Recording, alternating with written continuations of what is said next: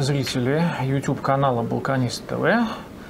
Мы находимся сейчас не в нашем любимом ресторане Катыбира на Мосфильмовской улице, а в сербском же ресторане «Ботика Петра» на Садовом. Меня зовут Никита Бондарев. В гостях у нас сегодня Виктор Иванович Безрученко. А в данный момент являющийся заместителем председателя Международной комиссии по страданиям сербского народа в Сараево в 1992-1995 годах. Но у Виктора Ивановича вообще очень интересная э, биография. Я без шпаргалки не смогу, к сожалению, перечислить, э, значит, вот все этапы вашего, Виктор Иванович, жизненного пути, а сделать это надо. Значит, с 1993 по 1994 год Виктор Иванович является начальником штаба сектора Сараева миссии ООН в Боснии и Герцеговине. Так? С 92 по 93. Да, значит, э, с 94 по 2002 год. Виктор Иванович, значит, является сотрудником по политическим вопросам в миссии ООН в Боснии и Герцеговине. Совершенно верно. Затем, с 2002 по 2009 год Виктор Иванович является э, военным аналитиком в Международном трибунале по бывшей Югославии. Совершенно верно. А, и э, с 2009 по 2016 год э, офицером безопасности Организации Объединенных Наций в разных регионах мира и в штаб-квартире э, ООН в Нью-Йорке. Совершенно верно. И вот в данный момент, то, с чего мы начали, заместитель председателя комиссии по страданиям сербского народа в Сараево. А, я, честно говоря, даже не знаю, с чего нам с вами разговор начать, потому что это все невероятно интересно а, а, и имеет самое прямое и непосредственное отношение к э, теме передачи нашей и тому, чем сайт наш «Балканист» занимается. Но давайте все-таки, наверное, начнем с самого начала. Вы окончили военный институт иностранных языков. Да, я окончил военный институт иностранных языков в Москве в 1980 году, в год Московской Олимпиады, и получил первичное офицерское звание лейтенант. А, нас уже тогда готовили для работы в горячих точках мира. В моем дипломе записано офицер с высшим военно-специальным образованием, запятая, а, референт-переводчик по английскому и амхарскому языкам. Еще в ходе учебы у меня была первая командировка в Эфиопию, если вы помните, в те времена, когда у нас была тесная дружба с этой страной. Это был 80, э, простите, это был 78 год. Затем была еще одна уже трехгодичная командировка в качестве офицера с 80 по 83 год. Ну, потом была служба в вооруженных силах, работа в миссии ООН на Ближнем Востоке, так называемая UNSO, которую иронически иногда переводили как United Nations Tourist and Sightseeing Organization, что означает э, туристическая миссия Организации Объединенных Наций на Ближнем Востоке. Э, два года я там проработал. Ну и потом, поскольку, видимо, у меня уже был опыт работы в ООНовских структурах, я оказался с начала войны в бывшей Югославии в Сараево, уже подполковником, поначалу начальником оперативного отдела миротворческой бригады или сектора Сараева, а затем и начальником штаба этого сектора, где я проработал, так сказать, э, в этой стране с 92 по лето 93 -го года. И затем, опять-таки, потому что, видимо, у меня был опыт именно этой страны и знание комплексных вопросов этой миссии, меня пригласили в секретариат Организации Объединенных Наций э, на должность э, политического советника – в эту же самую миссию, и опять-таки Сараево, в которой я работал уже до 2000, я сказал, 2010 года. Нет, извините, 2002 года. Ну и потом пошел, поехал и далее. А, вот, а, значит, чрезвычайно интересен, конечно, тот этап вашей биографии, который связан с Ближним Востоком и Эфиопией, но все-таки это не совсем наша тема. Поэтому вот давайте начнем вот с вашего первого приезда на Балканы. Вы, так сказать, в этот момент уже много чего в жизни повидали, и горячие точки, и всякие сложные э, международные конфликтные ситуации. И все-таки, как, э, как вы увидели Балканы? Ситуация тогда была чрезвычайно сложной. Мы прибыли в Сараево.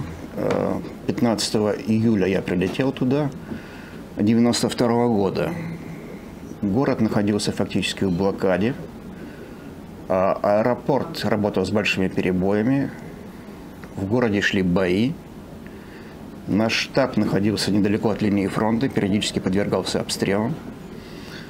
Э, задача сектора заключалась в выполнении мандата, порученного Советом Безопасности, который сводился к нескольким, на первый взгляд, не очень сложным задачам. Это организация охраны и обороны аэропорта и доставка гуманитарной помощи для населения, застигнутого войной по обе, линии, по обе стороны линии фронта. Ну, все это было на словах, может быть, не так сложно, но реально это было чрезвычайно сложно. А, во-первых, миротворческий мандат подразумевает несколько простых принципов, а, одним из которых является принцип а, нейтральности и не оказания каких-либо преимуществ ни одной из э, воюющих сторон. Выдерживать этот принцип было чрезвычайно сложно потому что и с той, и с другой стороны, то есть и со стороны сербов, и со стороны э, боснийских мусульман, на нас оказывалось очень сильное давление. Э, доходило дело и до вооруженных стычек, в которых у нас были убитые и раненые. Э, за время моего мандата сектор потерял где-то около 20 человек убитыми и около 50 ранеными. Э, самым ужасным, конечно, во всей этой ситуации было то, что страдало и гибло мирное население. Таких случаев было немало, и это было неоднократно. Э, в западной прессе э, получил развитие тезис о том, что Сараево находилось в осаде. Но это не так. Это, собственно говоря, совершенно не так. С точки зрения военного специалиста вправе в этом данном случае говорить не об осаде, а о блокаде, а, поскольку именно блокада является профессиональным военным термином, который применим и в этой ситуации. Мы не можем также говорить об осаде, потому что осада исторически а, имеет своей целью удушение а, находящегося в городе населения – и армии противника путем голода, чего в этом случае не было. Это признавала и Организация Объединенных Наций, доклады, которые мне приходилось читать, и в написании которых я сам принимал участие, прямо об этом говорили, что сербская сторона не несет ответственности за э, голод Сараева. Его фактически не было. Да, население страдало, но голода там не было. Поэтому некоторые западные источники, которые, э, скажем, делают параллели между блокадой Ленинграда и так называемой осадой Сараева, абсолютно неуместны. Давайте вспомним, что во время Великой Отечественной войны э, в блокаде Ленинграда э, погибло около миллиона человек, большая часть которых погибли именно от голода. Именно потому, что командование вермахта избрало голод в качестве основного оружия блокады города. Ну вот так вот вкратце А, ну, смотрите, если говорить о каких-то стереотипах в западном общественном мнении, связанном вот с этими событиями в Сараево 92-95 года, а, первое, о чем вот наш западный собеседник вспомнил бы, это вот эти хрестоматийные кадры, значит, сербов, у которых на горах над Сараево развернута их полевая артиллерия. А, Радован Караджич осматривает, значит, эти самые зенитные батареи или что бишь там у них было, э, машет рукой, э, пли, они стреляют по городу. К Караджичу приезжает в гости писатель Эдуард Лимонов, смотрит на все это и с трясущимися от вожделения руками говорит «дайте пострелять». Караджич ему говорит «да пожалуйста». И Лимонов тоже, значит, палит по Сараево. Попал ли он во что-то, не попал? Я думаю, что, конечно, не попал. А вот, а, вот эту картинку как бы вы прокомментировали? Ну, я думаю, что со стороны Лимонова это, безусловно, был шаг, так скажем, неудачно обдуманный. А, если он хотел какого-то политического пиара по отношению к определенным политическим силам, может быть, он этого и достиг. Но для имиджа России, наверное, он все-таки сделал больше вреда, чем пользы этим шагом. Абсолютно с вами согласен. А вот э, давайте как-то, может быть, э, сейчас э, переключимся на, собственно, результаты работы комиссии, э, заместителем председателя, который вы э, являетесь. Э, вот ваши впечатления э, того периода, когда вы находитесь там, непосредственно в Сараево, в эпицентре всех этих ужасных э, событий. И э, то, с чем вы э, работаете сейчас в этой комиссии. Свидетельства очевидцев, архивные материалы. До какой степени они перекликаются? Увидели ли вы, может быть, эту ситуацию как-то немножко по-новому, вот сейчас работая в комиссии? Пожалуй, нет. Вы знаете, мои впечатления и наблюдения этого периода практически полностью совпадают с тем, а к чему пришла комиссия в ходе своей работы. Я вам скажу, что одним из сильных впечатлений а, того времени для меня был случай, который произошел, в общем-то, буквально через несколько недель после моего приезда в Сараево. В наш штаб, который размещался в здании а, PTT, так называемого почта, телеграф и телефон, а, минуя охрану, каким-то образом пробралось несколько сербских семей, которые искали у нас защиты. А, и рассказывали о страшных вещах, которые делаются в городе э, против сербского населения. А, прибыла полиция и хотела забрать этих людей. А, я приказал полицию не пускать, этих людей разместить, дать им одеяло и накормить. Потом мы их э, переправили на другую сторону. Э, это были гражданские люди, в общем-то, обычные семьи, которых угрожали, которые пытались сбежать из города. Вот. Их угрожали убить. Случаи убийств сербов э, в самом городе в период его блокады было достаточно много. Это подтверждается и документами, которые комиссия изучала, и, безусловно, и а, показаниями свидетелей. Ну и, как я уже сказал, э, в последующий период моей работы в Сараево, уже в качестве, так сказать, гражданского лица, мне приходилось неоднократно беседовать с людьми на эту тему, э, в том числе и с людьми ну, достаточно серьезного положения, и с бывшим э, членом э, президиума Боснии и Герцеговины. Как известно, такой президиум составлял из пяти или семи человек, а, которые, в общем-то, абсолютно прав, правдиво и беспристрастно рассказывали о всем, что там происходило. Вот. Поэтому комиссия пришла к однозначному выводу о том, что та кампания насилия над сербским населением, которая проводилась в городе с 92 по 95 год – Э, фактически являлась кампанией этнической чистки, в результате которой в силу морального и политического давления, а также просто разгула бандитизма, э, сербское население после войны было вынуждено покинуть город. Э, вы, наверное, знаете, что под Этинским мирным соглашением большая часть территорий, которые принадлежали сербам до 1995 года, были переданы под контроль Федерации Боснии и Герцеговины, мусульманско-хорватской. Вот. И хотя у этих людей был выбор остаться, и, в общем-то, Организация Объединенных Наций стремилась а, сделать Сараево, ну, так скажем, мультиэтническим городом, эти люди, в силу того, что там произошло, ни под каким видом оставаться там не захотели. Все ушли. И их в этом трудно упрекнуть. Ну да, вот уж чего-чего мультиэтнического города из Сараева не получилось. Сейчас есть отдельно восточное Сараево, отдельно западное. В западном Сараево найти серба сложная задача, нет их там. А равно как и в восточном нету мусульман. Получилось просто два города отдельных друг от друга. Совершенно верно. А, Виктор Иванович, давайте поговорим конкретно о выводах, э, к которым пришла ваша комиссия. Давайте, что вас интересует?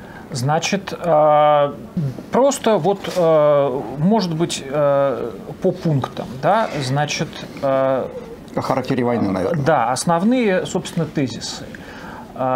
Что-то из этого, собственно, вы уже озвучили. На предмет того, можем ли мы считать осаду Сараева осадой или же правильно говорить о блокаде.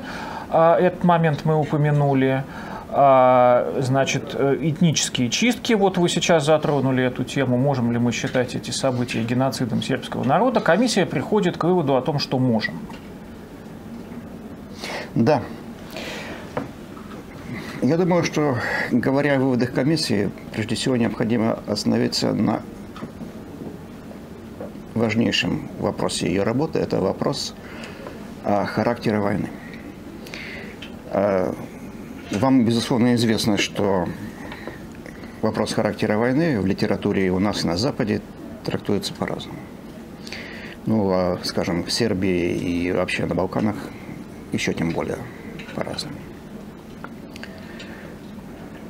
Западе, на Западе вообще-то господствует точка зрения, что война в Боснии и Герцеговине являлась агрессией э, со стороны Сербии.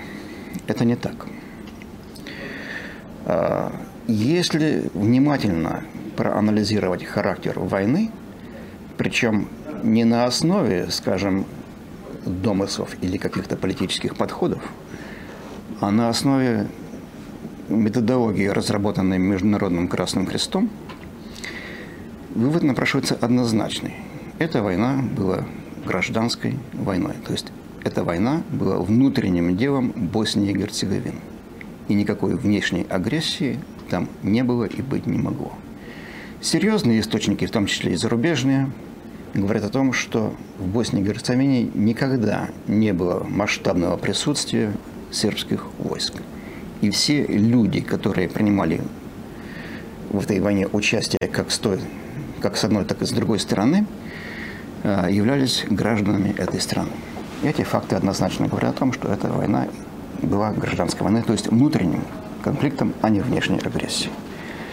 Комиссия считала своим принципиальным долгом этот вопрос объяснить. А следующий вывод, к которому пришла комиссия, это вывод о том, что партия демократического действия, председателем которой являлся Алия Изабегович, э, совершила путь в Сараево в ночь с 4 на 5 апреля 1992 года за день до официального признания Боснии и Герцеговины. На все ключевые объекты в городе были введены э, мусульманские паравоенные организации, которые на тот момент не имели легального статуса. Э, это вызвало вооруженные столкновения по всему городу. Э, они предпринимали усилия для того, чтобы э, обезглавить сербов путем уничтожения их легальной политической партии, сербской демократической партии, которая была представлена в парламенте и имела 72 мандата. То есть, собственно говоря, это был путь, направленный на то, чтобы выбить политические силы сербского народа из Сараева и таким образом получить полное господство над, над городом э, для, опять-таки, в общем-то, выполнения своей политической повестки. Это был второй вывод. Э, следующий вывод котором пришла комиссия, о том, что Хорватия и Босния и Герцеговина совершили акт агрессии против Республики Сербской. Напомню вам, что 12 апреля 1992 года вооруженные формирования правительства Боснии и Герцеговины получили секретную директиву под названием «Директива о защите суверенитета и независимости Республики Босния и Герцеговина». Она определяла сербские автономные области с сербским населением – и Югославскую народную армию в качестве противника и ставила перед своими войсками активные наступательные задачи. Фактически это была директива, направленная на уничтожение э, сербских автономных областей и Республики Сербской.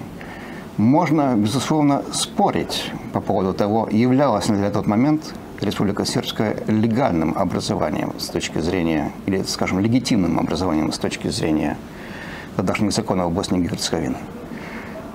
По этому поводу тоже существуют разные мнения. Я разделяю точку зрения э, сербских специалистов, а также тех специалистов на Западе, например, Джона Кроуфорда и других, которые считают, что это был абсолютно легальный, легитимный акт волеизъявления сербского народа.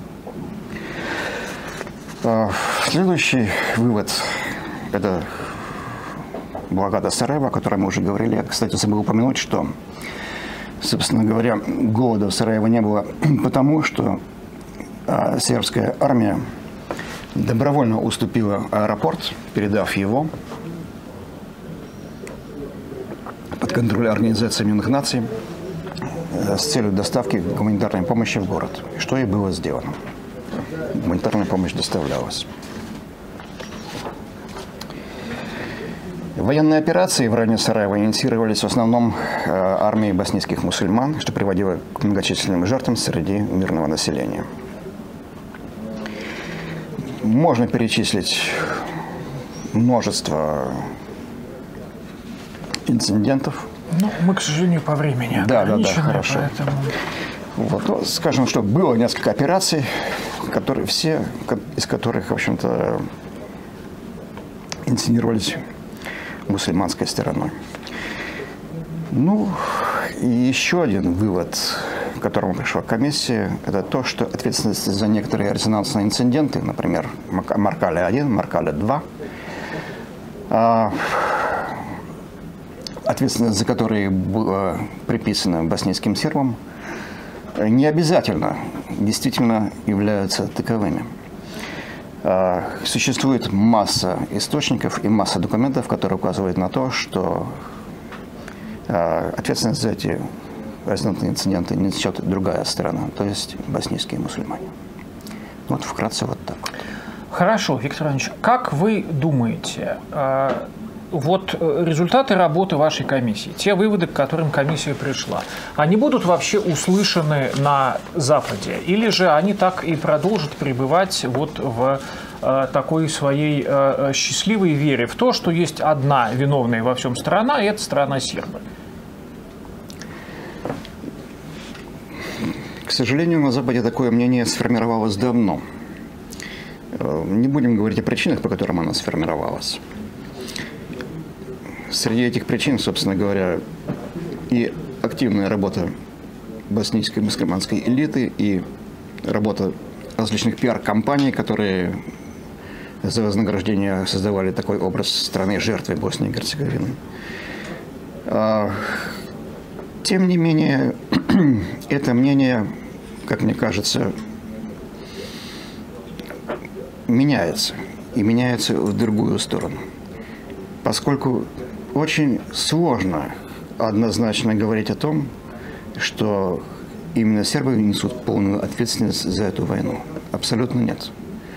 Многие из наблюдатели из Запада, которые присутствовали в этой, на этой войне, так скажем, в качестве свидетелей, а, ну, я могу назвать такие фамилии, например, как э, канадский генерал Маккензи или британский генерал Роуз, или, скажем, французский генерал Марион, которые писали все эти события в своих мемуарах, однозначно говорят о том, что за то, что произошло в ходе этой войны, несут ответственность как одна, так и другая сторона. Возвращаясь к вашему вопросу, какова роль нашего доклада во всей этой э, истории? Да, он был принят не, скажем так, самым благожелательным образом, особенности среди боснийских и хорватских историков. Однако факты, которые в нем содержатся, заставят их пересмотреть некоторые позиции. Я в этом глубоко уверен. Я могу лишь пожелать вам э, всяческих удач вот на этом чрезвычайно важном э, поприще и э, понадеяться тоже, что со временем а, вот этот вот консенсус, который э, на Западе имеет место на предмет виновности исключительно сербов, а, он будет все-таки пересмотрен, и э, западные наши партнеры посмотрят, наконец, правде в глаза. Я очень надеюсь, что вот доклад этот, который мы сегодня обсуждаем, станет одним из важных этапов на этом пути. Спасибо большое, Виктор Иванович, что пришли к нам, нашли время с нами поговорить. Смотрите YouTube-канал «Балканист ТВ», читайте «Балканист» э, в соцсетях, в Фейсбуке, Твиттере, Инстаграме, Телеграме, Яндекс Дзене, слушайте подкаст э, «Балканиста», следите за объявлениями э, по поводу лекций и показов фильмов, и будет вам счастье. Спасибо большое.